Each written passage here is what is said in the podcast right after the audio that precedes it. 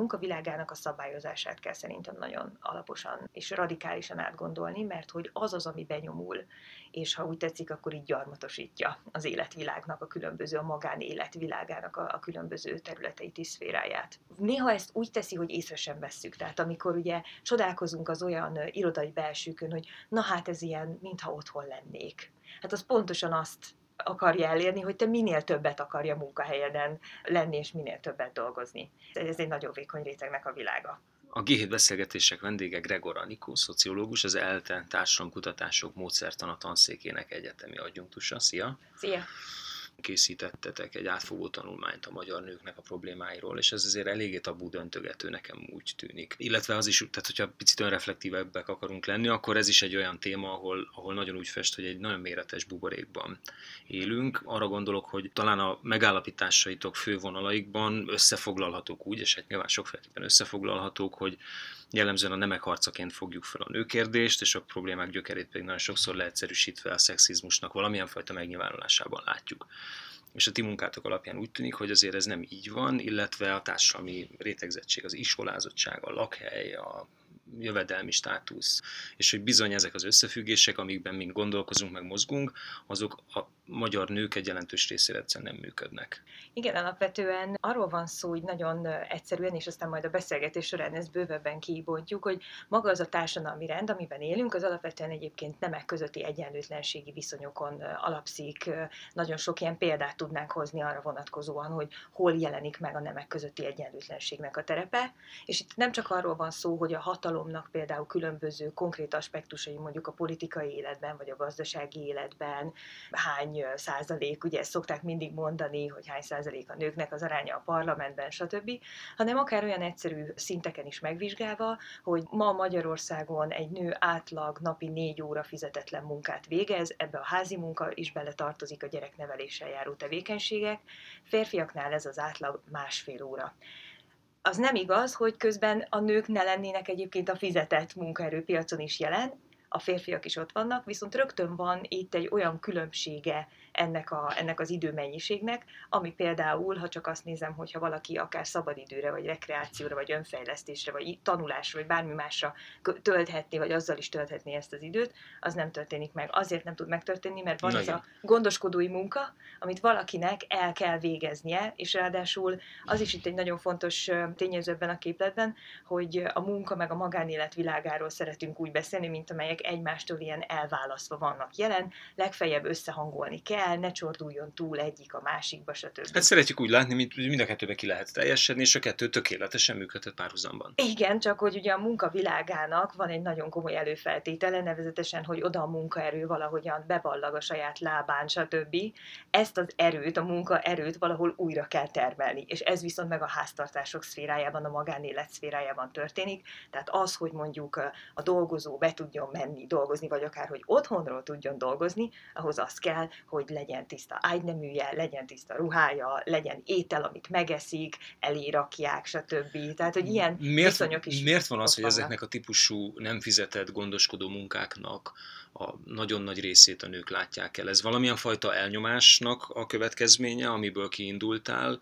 Hát vagy... ebbenek történeti okai vannak, de hogy alapvetően a nők voltak azok, akik a háztartáson belül ezeket a különböző munkaerő újra termelő tevékenységeket végezték. Értem a történelmi megalapozottságát. Az, ahogy erre mi ma tekintünk, az nem túl leegyszerűsítő. Nekem úgy tűnik ebből a nőügyek 2018 tanulmányból, hogy egy picit az, hát mert hogy itt nagyon sokszor választott minták és szerepek, azok felülírják az elnyomó struktúrákat. Igen, ilyen kulturális kódokkal, meg ilyen sztereotípiákkal van igazából ez elfedve. Tehát amikor arról van szó, és akkor itt jön be mondjuk például a szexizmus a képbe, tehát hogy látni kell, hogy mondjuk a szexista nézeteknek milyen a gazdaságban gyökerező alapjai vannak, vagy a gazdaság működési mechanizmusában gyökerező alapjai vannak. Tehát amikor mondjuk arról beszélünk, hogy mert a nők a nők jobban tudnak mondjuk mosogatni, vagy gondoskodóbbak. Bennük eleve sokkal inkább ott van ez a látság, ez a finomság. Ez szerinted igaz, vagy nem?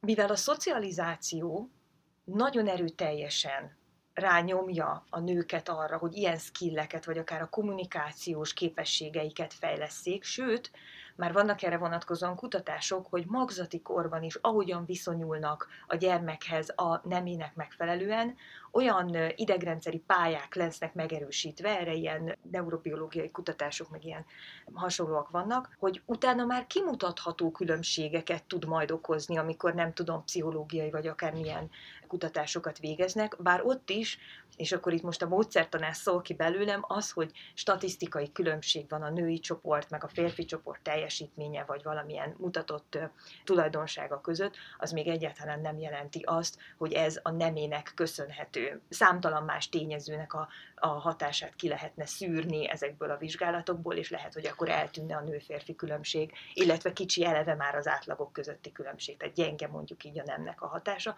Én továbbra is úgy érzem, hogy mondjuk azt, hogy liberális tabu döntögető megállapításaitok vannak ebbe a kutatásba. Mi volt neked a legmeglepőbb? Számomra a legmeglepőbb eredmény az alapvetően az volt, hogy a különböző társadalmi csoportok között, akik különböző szempontokból vannak elnyomott vagy marginalizált élethelyzetben, micsoda elképesztő konfliktusok húzódnak, gyakorlatilag egyfajta verseny a jóléti erőforrásokért.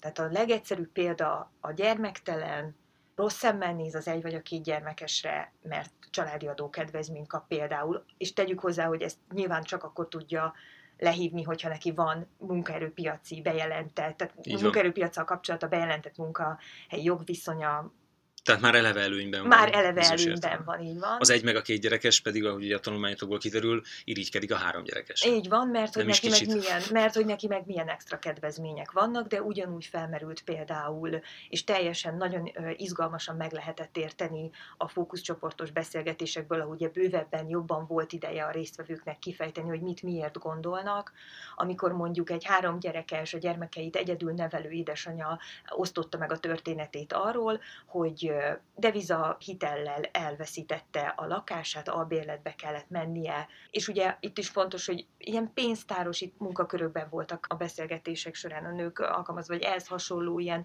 alsó-alsó középosztály, vagy ne ijedjünk meg a szótól, munkásosztálybeli nők voltak, akik a, akik a fókuszcsoportos beszélgetéseken részt vettek, és ez a, ez a gyermekeit egyedül nevelő édesanyja mondta, hogy ő elment az önkormányzathoz, kért bérlakást, két-három éven keresztül túráztatták, bezzeg vannak, akik be, begyal, beballagnak, és egyből megkapják a, a bérlakást. És nyilván az, hogy ilyen lakáshiány van, tehát a lakhatási válságnak a problémái iszonyatosan élesen előjöttek a kutatásban, nagyon erőteljesen előjöttek a kutatásban, hogy a munka világa az mennyire, ugye ők maguk használták ezeket a szavakat, hogy kizsákmányoló, hogy rabszolgasorsban dolgoznak, túlóra van, tehát tényleg boldogok lennének, hogyha 8 óra lenne a munka, és nem 10 vagy 12. Emellett a háztartási, a gyereknevelési feladatokat, ugye amiről az előbb beszéltünk, hogy ilyen természetszerűleg allokálja az ő részükre a társadalom, a kisebb és a tágabb közösség is. Ők maguk is, mivel ugye internalizálják ezeket a nézeteket, tehát belsővé teszik ezeket a, a nézeteket, hiszen ebben nőnek fel, miért gondolnák másképpen, ők maguk is természetszerűleg gondolják, hogy, a, hogy ezt nekik kell elvégezni, viszont összeroppannak a teher alatt. Nekem úgy tűnt, hogy az egyik nagy tanulságotok az az, hogy alapvető ellentét van a munkaerőpiac igényei és a családi életünk között, és hogy erre egyrészt nem megfelelő az a keretrendszer, vagy az a beszédmód, hogy akkor a kettőt össze, összeegyeztetjük, finom hangoljuk, és akkor az, igen, az apuka pelenkáz, nem tudom, bevásárlás, nem tudom, takarítást intézés segít otthon, hanem alapvető szemletbeli változásra lenne szükség, viszont, és engem ez lepett meg, vagy nem tudom, ez volt a kevésbé, nem tudom, PC megállapítás talán, ami megragadta a figyelmemet, hogy nagyon sokaknak, és akkor persze elemezhetjük, hogy ez történeti okokból miért alakult így, vagy már így nevelték őket eleve, de hogy nagyon sokaknak nem a munka az önkiteljesedés, és ők nem akarják összeegyeztetni ezt a kettőt. Ez mennyire lepett meg titeket, vagy ez mennyire szalonképes manapság ez az állítás? Egyre, egyre inkább szalonképesebbnek kell lennie, tehát valahol azt hiszem kaptuk is kommentárban, hogy, hogy ez egy radikális, vagy radikálisnak tűnő megállapításokkal teli kutatás, vagy éppen ugye javaslatokat is megfogalmaztunk a kiadványnak a végén is zárójelben, aki szeretné elolvasni az a Friedrich Ebert alapítvány oldaláról le tudja tölteni, tehát nem kell senki senkinek pénzt áldoznia érte, ez ingyen elérhető. Szóval a munkavilágának a szabályozását kell szerintem nagyon alaposan és radikálisan átgondolni, mert hogy az az, ami benyomul, és ha úgy tetszik, akkor így gyarmatosítja az életvilágnak a különböző, a magánéletvilágának a, a különböző területeit, szféráját. Néha ezt úgy teszi, hogy észre sem vesszük. Tehát amikor ugye csodálkozunk az olyan irodai belsőkön, hogy na hát ez ilyen, mintha otthon lennék. Hát az pontosan azt akarja elérni, hogy te minél többet akarja munkahelyeden lenni, és minél többet dolgozni. De ez egy nagyon vékony, ez, ez egy nagyon vékony rétegnek a világa.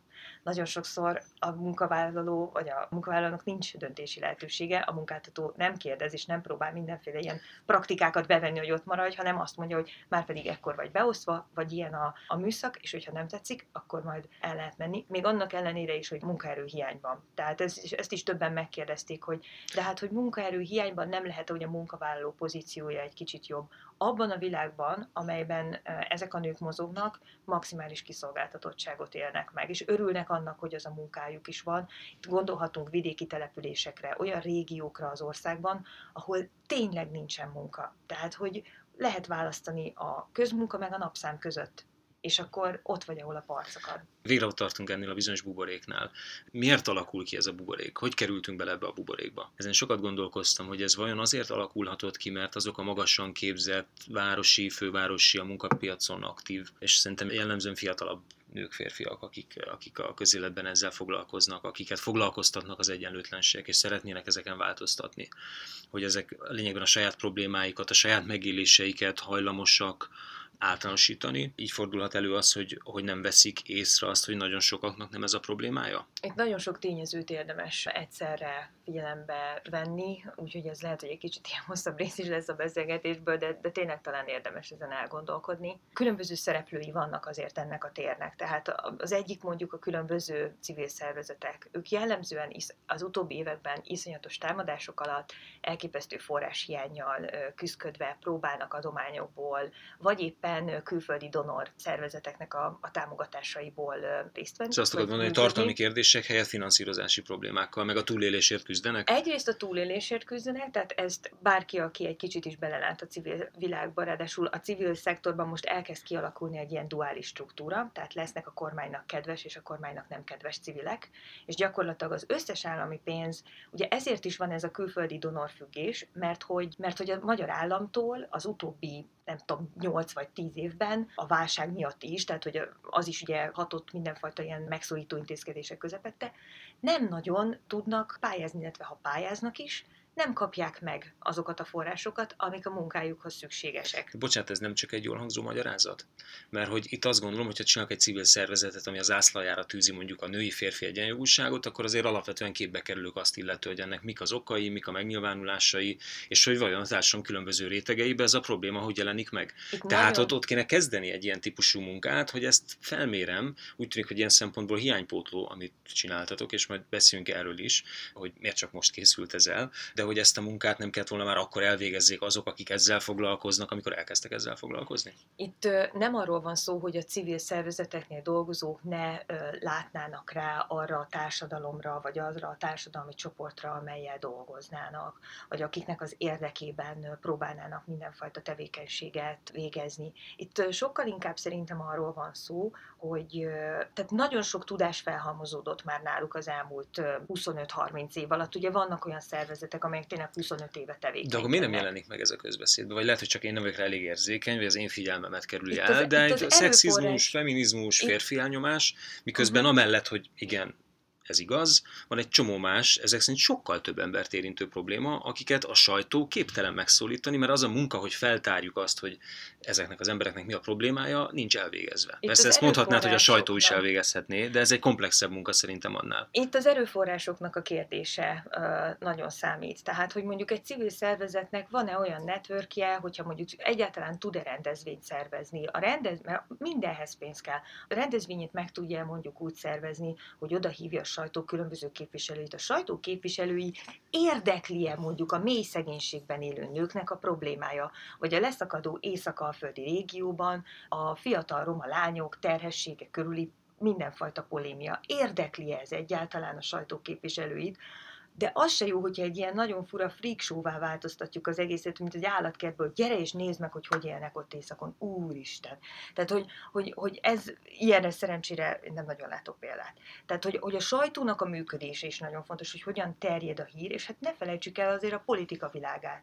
Tehát, hogy változtatni ezeken a kérdéseken azért mégiscsak a, a parlamentáris demokráciában így van a parlament képviselői, és azért itt nem csak konzervatív kormányok, vagy jobboldali kormányok voltak az elmúlt 30 évben hatalmon. És az a fajta politika, amit mondjuk a 2008-as válság idején egy nevében szocialista kormány végzett, ami alapvetően megszorító intézkedésekkel reagált a válságra, a szociális kiadásoknak a, a megszorításával, ami érintette az egészségügyet, érintette az oktatást, érintette azt a szociális szférát, ahol, és ha már ezeket behozzuk, jellemzően, vagy a köz, köz, közszférát, ahol jellemzően nők dolgoznak, tehát amikor professzionalizálódnak ezek a gondoskodói feladatok, akkor is jellemzően nők fogják majd végezni alulfizetve, borzasztó munkakörülmények között. Tehát, ha úgy tetszik, az állam se a legszuperebb uh-huh. munkáltató például ezeknek a, ezeknek a nőknek a számára. Na most ez a munka mégiscsak elkészült. Mesélj ennek a előzményeiről. Kicsit felemáson is érzem magam itt a stúdióban, hogy a szerzőtárs Kovács Eszter, aki a Friedrich Ebert Alapítvány munkatársa, nincsen most itt, és nem tud velünk tudunk lenni. Ezt az egész kutatást a Friedrich Ebert Alapítvány finanszírozta, és tőlük jött az ötlet. Ugye ott már évek óta zajlik egy nemek közötti egyenlőség Kelet-Közép-Európában projekt, aminek Eszter a, a projektvezetője. Az közösen, ugye? A, ez a Friedrich Ebert Alapítványnak az önálló tevékenysége, tehát az, hogy nekem egyébként az LT-hez van intézményes kötődésem, az itt ebben a projektben most nem játszott szerepet. Viszont ez a úgynevezett párbeszéd beszélgetés sorozat már nagyon sok éve próbálja azt feltárni, hogy a különböző nemek közötti egyenlőtlenségi problémák, azok milyen szereplőknek a tevékenységével hogyan lehetne ezeket mondjuk csökkenteni, és akkor különböző kutatókat, a civil élet képviselőit ülteti ezt a különböző rendezvényeken egymás mellé. Ugye legutóbb a Gondoskodás Gazdaságtana címmel volt egy ilyen rendezvény másfél hete, ahol közgazdászok, külföldi, magyar kutatók, civil aktivisták ülnek össze és beszélnek erről a, erről a témáról, adnak elő, és ezek nyilvános rendezvények, ingyenes uh-huh. rendezvények, úgyhogy figyeljétek az alapítvány honlapját, illetve a Facebook oldalát, mert ott láthatjátok majd az újabb eseményeket. Bocs, hadd, és, hadd, hadd egyszerűsítsek akkor egy picit a kérdésen. Mennyiben újdonság az a megközelítés, ahogy ez a felmérés elkészült? Ugye ennek két része volt, most a módszertanról beszélgetünk, és te, mint a módszertannak a szakértője ülsz itt. Ugye volt egy fókuszcsoportos felmérés, és aztán volt egy reprezentatív kérdőíves. Viszont a fókuszcsoportos meg kimondottan nem volt reprezentatív, felül voltak a munkásosztálynak a tagjai nők prezentálva ezeken a beszélgetéseken. Nem ennek köszönhető az, hogy fel tudtátok tenni azokat a kérdéseket, amiket aztán a reprezentatív kutatásban feltettetek, és ennek köszönhetően kaptatok ilyen eredményeket? Ja, a szociológiai kutatásokban, hogyha van rá keret, meg hogyha van rá idő, akkor általában a kvalitatív, tehát mint például a fókuszcsoportos kutatás, vagy az interjús kutatások, vagy, vagy más jellegű ilyen kvalitatív kutatások, és a kvantitatív kutatások általában, tehát az ilyen kérdőíves kutatások általában együtt mozognak és párban vannak, egymást kiegészítik.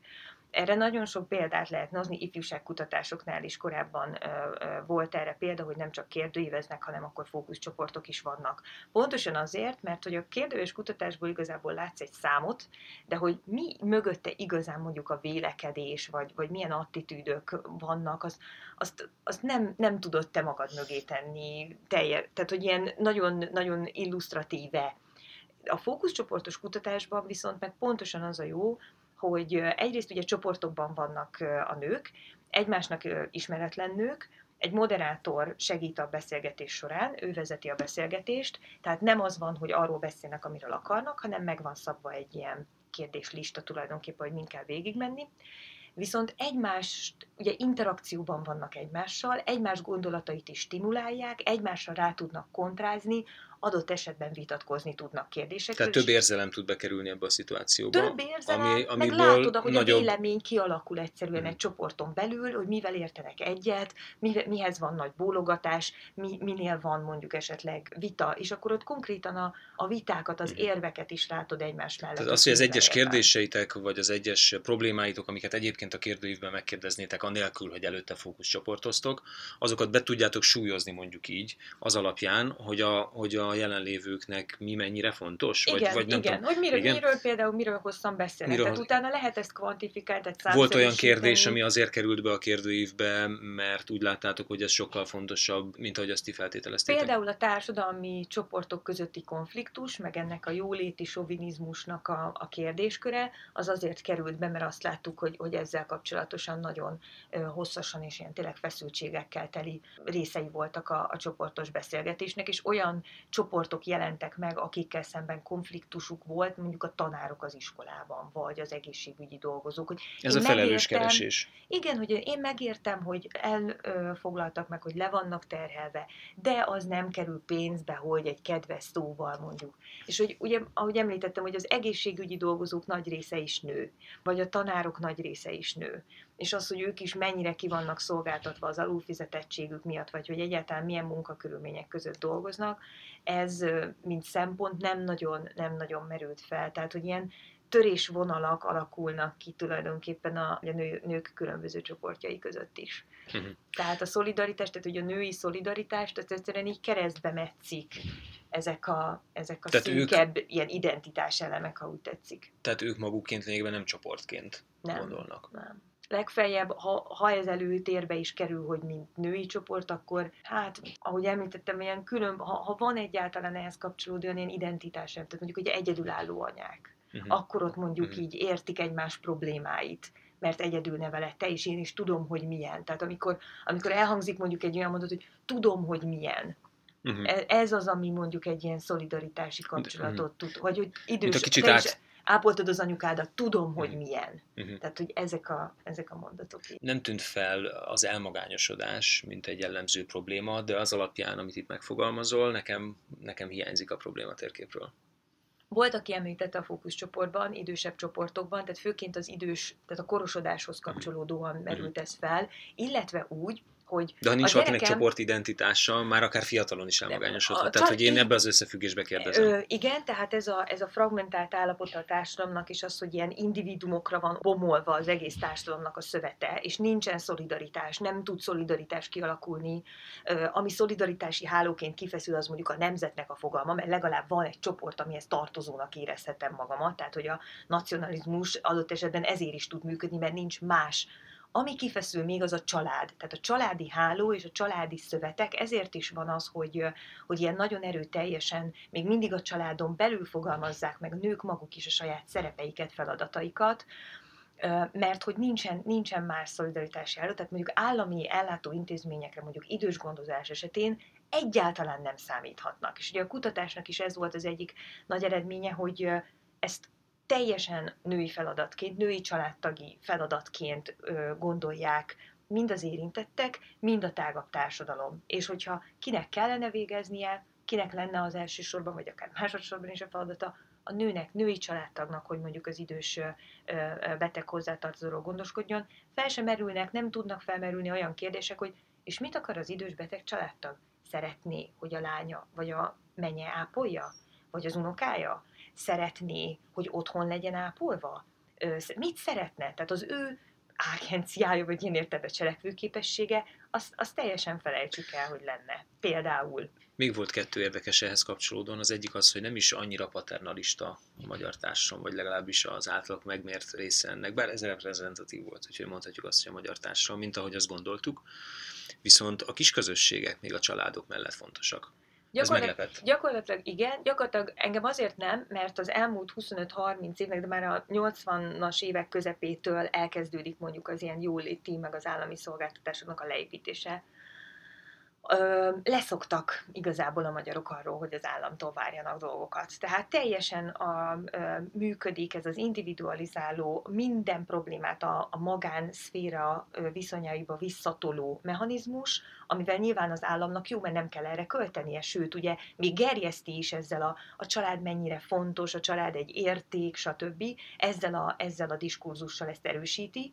Ennek eredményeképpen az emberek csak a családra fognak, vagy egyáltalán a családra tudnak úgy gondolni, mint egy utolsó végső bástya, bizalomnak egy utolsó, utolsó oszlopa, és egyébként azok a családi viszonyok sem mentesek problémáktól. Ezt tudjuk, és itt most nem csak egyszerűen a családon belüli erőszakra kell gondolni, ami azért nagyon határozottan kimutatja azt, hogy pontosan a bizalommal teli kapcsolatok mennyire erodálódnak, hanem egyáltalán a kapcsolattartásnak a jelentőség, vagy a, vagy a lehetőségei, ezek mind, vagy a, éppen ugye a munkavilágáról beszéltük, és a magány, az elmagányosodásnál. A fókuszcsoportos kutatásban előkerült az, és viszonylag erről is úgy többet beszéltek, hogy a gyerekemnek nincsen ideje felugrania hozzám, hogy, hogy, hogy beszélgessünk, csak kettő percet. Jön, bekapja a kajáját esetleg, és már rohan el a másik munkahelyére, mert nem tud megélni a, a, az egykeresetéből. Ezt az idősebb csoportban mondták a, a résztvevők, hogy, hogy, hogy a család, hogy, hogy a hűtőn üzengetünk egymásnak, mert nem találkoznak fizikailag a családtagok. Ez azért nagyon szomorú, amit mondasz, hogy ez kijött a kutatásotokból, hogy a család és a családi kötelék a legfontosabb érték ma a magyaroknak, de hogy akkor ez egy kényszer. Tehát ez egy, nem egy szép és romantikus értékválasztás, nem? ami megfontolt és mélyre mutat, hanem, hanem a végső kiszolgáltatottság és az ebből fakadó elkeseredés valójában. Így van. A család azért tud, vagy részben azért tud fontos lenni, tehát én nem akarom teljesen zárójelbe tenni, sőt azt, hogy tehát ez, ez tény, hogy a családnak van egy nagyon fontos érzelmi funkciója is az emberek számára, hiszen azok a, az intim kapcsolatok, azok a viszonyok, nem feltétlenül kell ezt abban a családban megélni, tehát ez a baráti kapcsolatokon keresztül is, vagy bármilyen más bensőséges, úgymond tiszta kapcsolaton keresztül az intim viszonyoknak ezt a, ezt a szükségletét. Tehát ez egy emberi szükséglet, tehát hogy ezt ne, ne tegyük zárójelbe, itt is kicsit fontos azt is problematizálni, hogy amikor családról beszélünk, akkor mégis kiről beszélünk, mert nagyon sok ember a barátaira is azt mondja, hogy ő az, a család, családjába tartozik, tehát a, a családnak ez a leszűkített, mondjuk a politika által használt, vagy a törvényben megfogalmazott definíciója, az nyilvánvalóan nem elég ezeknek a viszonyoknak a megragadásához. Viszont... Bocsánat, akiket megkérdeztetek, azt ők is kiterjesztve használják a családfogalmát, vagy nem? Nem, ők jellemzően a vér, vérrokoni kapcsolatra, szűkebb, tágabb rokonságra értik ezt. A... Nem mentünk ebbe bele, de ahogyan ők erről beszéltek, ott sokkal inkább a, a klasszikus családtagokra gondoltak, mint családra. És az, hogy a család tud hát, ennyire... bocsánat, csak hogy a mhm. beszédmód, mert ezt is megállapítjátok, Persze. hogy az, a problémával kapcsolatos beszédmódon változtatni kell. Mi beszélhetünk a családról egyetemi kiterjesztett értelemben, csak senki nem fogja megérteni. Igen. Tehát, hogy nekünk is változtatni kell ezen, nem? Igen, tehát ez a megértő, megértő aspektus szerintem nagyon fontos, akár ennek a kutatásnak az eredményei nek a vizsgálatánál, hogy, hogy miért van az, hogy még mindig a család ennyire fontos, és az összes értékkutatás kihozza, hogy Magyarországon a család a legfontosabb érték, bár egyébként hozzáteszem, hogy nagyon-nagyon közel van hozzá az anyagi biztonság, mint érték. Sőt, gyakorlatilag a megkérdezettek 25%-ának nem a család volt az elsődlegesen legfontosabb érték. Tehát ez is nagyon fontos, hogy, hogy háromnegyednek igen, de mondjuk 25%-nak nem. De az, hogy tényleg a, az, hogy mi erősíti meg a családnak, mint, font, mint értéknek a fontosságát, ott muszáj látni azokat a, a mm, környezeti mechanizmusokat, itt, hogy a gazdaság hogyan működik, milyen alapokon, hogyan erodálja azokat a családi kapcsolatokat, amik, mivel ö, mondjuk ö, nem csak a, tehát az állam szerepe azért is nagyon fontos, mert például szabályozni tudná a munkavilágát. Tehát gyakorlatilag a munka törvénykönyve az a munkáltatóknak az érdekeit védi, a munkavállalói jogok a békafeneke alatt vannak, a női jogok különösen. Tehát akár, hogyha mondjuk a, a terhességgel, vagy a gyergyed utáni visszatéréssel kapcsolatos problémákat nézzük, a gyedextrát, a szakszervezeteknek a női tagozati képviselőit kell csak megkérdezni, hogy adják oda azt a listát, hogy mennyi problémát írnak össze a női munkavállalói jogokkal kapcsolatosan. És azt be kell adni módosító indítványként a parlamentbe. Az más kérdés, hogy meg fogják-e szavazni. szavazni. Az igazságosnál jobban támogatott csoportok, a megkérdezettek szerint a leginkább a Magyarországon élő menekültek, a határon túli magyarok, a cigányok és a munkanélküliek, illetve a nagy családosok szerint a három a határon gyere, ők a határon vannak, ott a, szerintem valószínűleg a három gyerekes, ja, igen, bocsánat, igen. a nagy, nagy család az eleve, ugye a definíció szerint legalább három gyerek.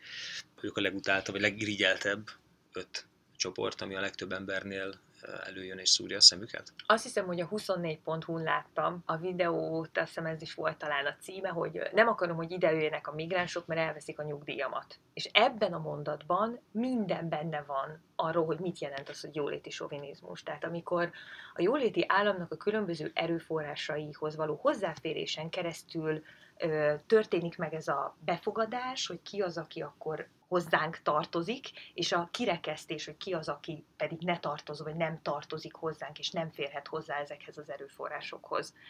Ez gyakorlatilag nagyon hasonlóan működik, mint a nacionalizmus. Ugye ott is a határ, hogy ki tartozik a nemzethez, ki nem tartozik a nemzethez, az is nagyon flexibilisen, plastikusan alkalmazható, mindig van egy ők versus mi konfliktus belerakva, és egyébként a nacionalizmus meg nagyon sok szempontból, mint szimbólum, a családnak a viszonyait képezi le, és az ottani mechanizmusokra rímel nagyon sok nacionalista gondolatnak a működési mechanizmusa. Szóval az, hogy például a határon túli magyarok milyen támogatásokat kapnak, vagy mondjuk a menekültek, ha egyáltalán bármit is, vagy a magyarországi cigányság, itt abszolút egy ilyen verseny van a szűkülő erőforrások közepette, és ez a verseny csak egyre élesebb lesz, ahogyan egyre jobban épül le a jóléti állam. Tehát itt iszonyatosan nagy, nagy a gond, a jóléti államnak a különböző intézményrendszereit alapjaiban kellene újraépíteni, egy társadalmi szintű szolidaritásnak a, a kiépítését ö, kellene valahogyan elkezdeni, ehhez erőforrásokat átcsoportosítani, lehetne kezdeni az egészségügyel, az oktatással, a szociális ellátórendszerrel, az ott dolgozóknak a munkakörülményei is teljesen más, mások lennének, máshogyan tudnák ezeket a problémákat felkarolni. Kimerjük azt mondani, hogy nem a munkavilágán keresztül vezet ma Magyarországon a női emancipáció felé a, az út. Ha ezt igen. bólogattál, Igen. ha ezt megtesszük, akkor, akkor adja magát, hogy akkor min keresztül. Részben ezen keresztül kellene, hogy, hogy vezessen az emancipáció, csak a munka világának az elemein, meg a jellemzőin nagyon fontos lenne változtatni hogy a munka, hogy milyen munkakörülmények közepette. A Például a.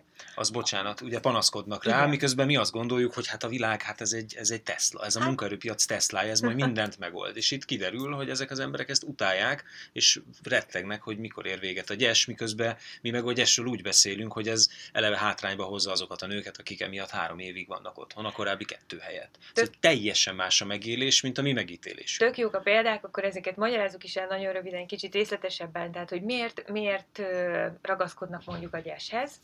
Azért ragaszkodik a gyeshez vagy a gyethez arra két-három évig, mert addig is fixen tudja, hogy mi lesz vele, nem kell mondjuk nem egy kell visszamenni a gyűlölt gyárba. Nem, mondjuk egy gyárba, vagy a futószalag mellé, vagy nem kell a kisboltban ott guriznie minimálbérért, ha egyáltalán a minimálbért megkapja, vagy feketén dolgozni itt-ott, ott, tehát hogy kiszolgáltatva lenni, hogy most van ilyen támogatott program, annak a keretében 10 hónapig foglalkoztatnak, aztán fogalmam sincs megint, hogy mi lesz velem. Ez iszonyatos stressz, iszonyatos stressz, amit ráéz az emberekre, és egyszerűen már a gondolkodás is nagyon sokszor erős volt a kutatások, beszűkülnek ebben a stressz helyzetben, és amit a jólétben élő közép- vagy felső osztálybeli polgártársak úgy gondolnak, hogy hát miért dönt úgy, hogy nem vállalja el, vagy elvállalja azt a munkát, hát nem éri meg neki. Rövid távon megéri, mert túl kell élnie, de valóban egyszerűen hosszú távú stratégiákat ilyen stressz helyzetben egyszerűen nem kognitíve nem tudnak mondjuk kidolgozni emberek. Tehát ez az egyik.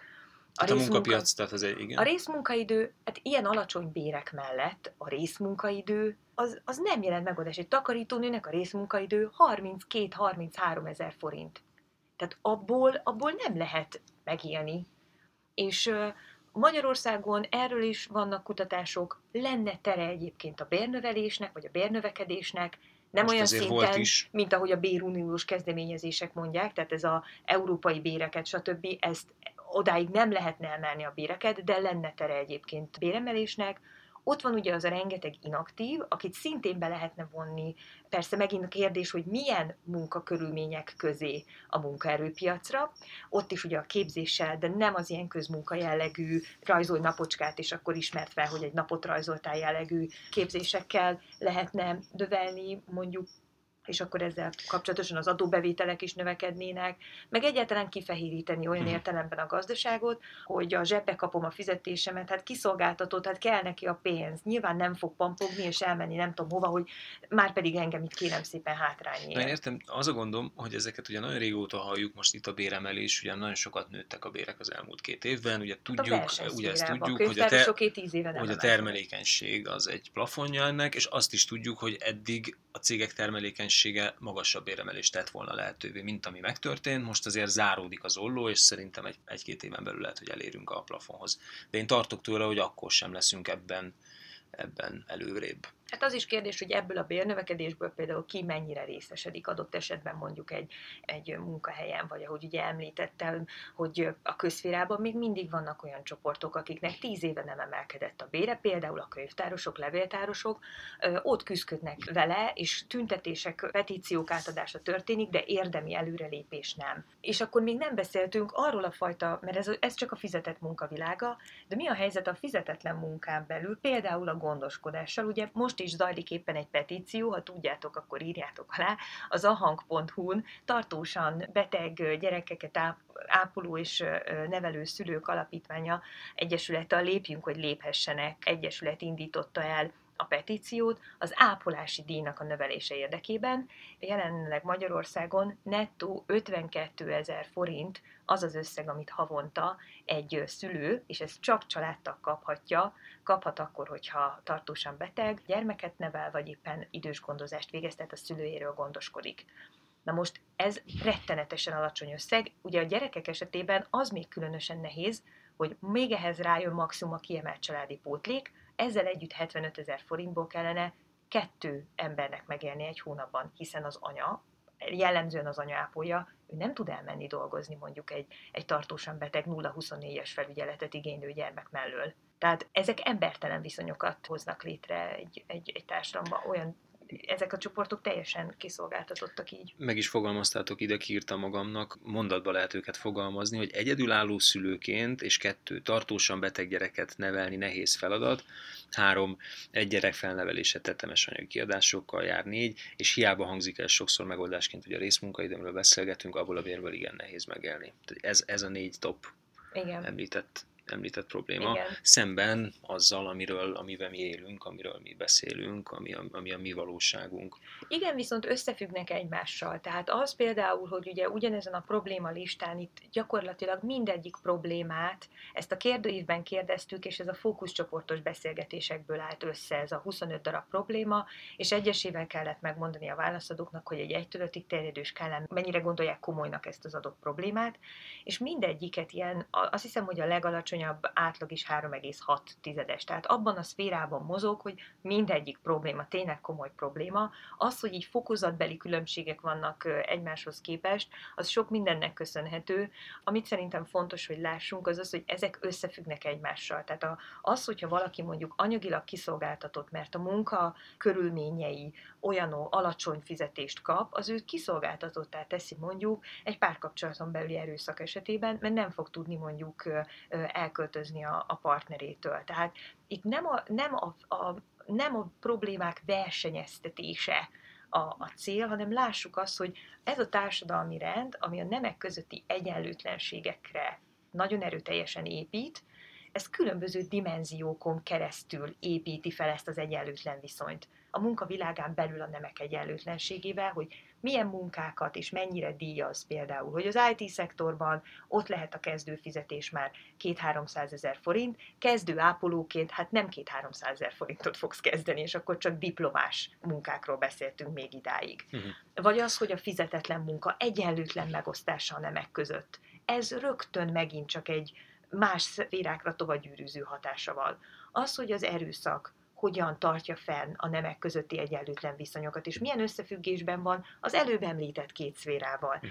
És akkor csak hármat említettem, több dimenziót is lehetne, hogy mondjuk az állam hogyan, vagy segít, vagy éppen nem segít ezeknek a, a viszonyoknak az egyenlővétételében, mit gondol ezekről, tehát itt nagyon sok tényezőnek a, az együttes figyelembevétele az, ami fontos. Ja, sok mindenről beszélgettünk elég szertágazóan. Ha valamilyen fajta összegzés irányába el tudnánk lépni, akkor talán azt emelném ki, de akkor javíts ki, hogyha tévedek, hogy ha, ha emancipációról beszélgetünk, akkor az ideológus vagy ideológikus megközelítést egy picit félretéve, itt egy erőteljesebb bérfelzárkóztatás, korrekt ipari vállalatok, mármint munkadóként korrekt ipari vállalatokra lenne szükség, vagy pozitívabb hozzáállásra, és a gondoskodó munkaköröknek a jobb megbecsüléséről, anyagi erkölcsi megbecsüléséről, illetve ezeknek a feladatoknak a porlasztásáról. Igen, és akkor még egy negyediket így azért beemelnék, az az, hogy ne feledkezzünk el azért tényleg az emberek közötti viszonylatokról, és ne feledkezzünk meg mondjuk a nő-férfi viszonyról. Tehát arról, hogy ez különböző szinten, akár párkapcsolatokban is értelmezhető, hogy mennyire tudnak egyenlő felekként működni a partnerek, de ez a, a két a partnerségnek a két tagja körül ott van mindaz a külvilág, amiről beszéltél az előbb, meg amiről beszéltünk, hogy ezek mind meghatározzák azt, hogy ők hogyan, milyen keretek között tudnak egyenlőként, egyenlő felekként működni mondjuk egy párkapcsolatban. Amúgy nekem úgy tűnt a tanulmányból, hogy ők elég szolidárisak már, mint a férfi és a nő párkapcsolatok, most a erőszakos kapcsolatokat egy picit tegyük háttérbe, de hogy értik egymás problémáit. Legalábbis látják, látják ezeket, a, látják ezeket a problémákat, az, hogy végül ezeket hogyan, milyen tényezőknek tulajdonítják, hogy most személyi, egyéni jellemző ként beszélnek erről, hogy ő ilyen, ő meg olyan, vagy látják azt, hogy, hogy a munkavilága egyszerűen nem tesz nagyon sok esetben lehetővé különböző döntéseket. Tehát amikor döntések vannak, akkor az nagyon sokszor nem döntés, hanem kényszer. Az nem egy szabad választásnak a, az eredménye. Ezt már sokkal nehezebben lehet problematizálni. Az a kérdés, amit már egyszer korábban feltettem, és akkor itt a vége felé jó, hogy eszembe jutott. Mit tudtok tenni, vagy akartok-e bármit tenni azért, hogy ez becsatornázódjon? Most nyilván akkor adtok interjúkat, beszéltek újságírókkal, megint eljut egy buborékba, egy szűk körhöz, viszont nem tudom, el kell vinni ezt a hegedű zsuzsához, nem? Hogy akkor csináljunk belőle közpolitikát. Ilyen elképzelés van? Ja, az alapít... Nagyon az, alapi... az alapítvány, az alapítvány, a, amelyik a kutatást végezte, ugye a Friedrich Ebert alapítvány, ez egy német szociáldemokrata párt alapítvány. Tehát a hazai, tehát a politikai életnek a különböző szereplőivel kapcsolatban van. Ez a kutatás egyébként pedig publikus, tehát senkit nem akadályoz meg abban, hogy ebből nem tudom, egy, ha mondjuk ő politikus, akkor látván ezeket a problémákat, felkarolja ezeket az ügyeket. Egyébként ez már részben megtörtént a mi kutatásunktól függetlenül, tehát vannak olyan pártok, és meglepődnénk, hogy mely pártok, mert nem a... A, a jobbik? Például a Jobbik nagyon a, a gondoskodás válságát problematizálta. Most azt hiszem, hogy tegnap egyébként interpellációban az egyik kép, női képviselője be is nyújtott kérdést a Kásler Miklósnak, hogy mikor lesz emelve az ápolási díj. Tehát rögtön felkarolja mondjuk ezeket, a, ezeket az ügyeket, és érdemes átgondolni akkor a különböző, de mondjuk az LNP is például a, az egyedülálló szülőknek a, a problémáit, vagy az ápolási díjnak a problémáit szintén a kampányban már ők is így problematizálták. Kérdés az tényleg, hogy ez mennyi emberhez jut el, meg hát, hogy nem is csak ez, hanem hogy akkor erre lesz-e lesz-e fül a kormánypártok képviselői közepette, között. Erre vonatkozott a kérdésem, biztos, igen, hogy az, biztos, hogy, hogy nem. proaktívan... Nem biztos, hogy, nem biztos, hogy nem. Tehát mondjuk bölcsödék épültek az utóbbi években, területileg még mindig nagyon-nagyon egyenlőtlenül, és egyébként főleg Európai Uniós forrásból. Ami elő van adva, mint a kormány családbarát, hogy legalább valami van. De ez nem fog változtatni a munkavilágát. Tehát a munkavilágához a munkavállalói jogoknak a megerősítéséhez egyszerűen muszáj lenne bér, a bérkérdést rendezni a közférában is, ehhez egyszerűen muszáj lenne hozzányúlni, és ennek egyébként meg lennének az eszközei. Tehát a költségvetésnek a, az átstruktúrálására mindig van mód. Hát ebben majd Varga Mihály, vagy Matolcsi György, vagy ki tudja, lehet, hogy Orbán Viktor mondja ki a végső szót. Köszönöm szépen a beszélgetést. Én is köszönöm. Szia!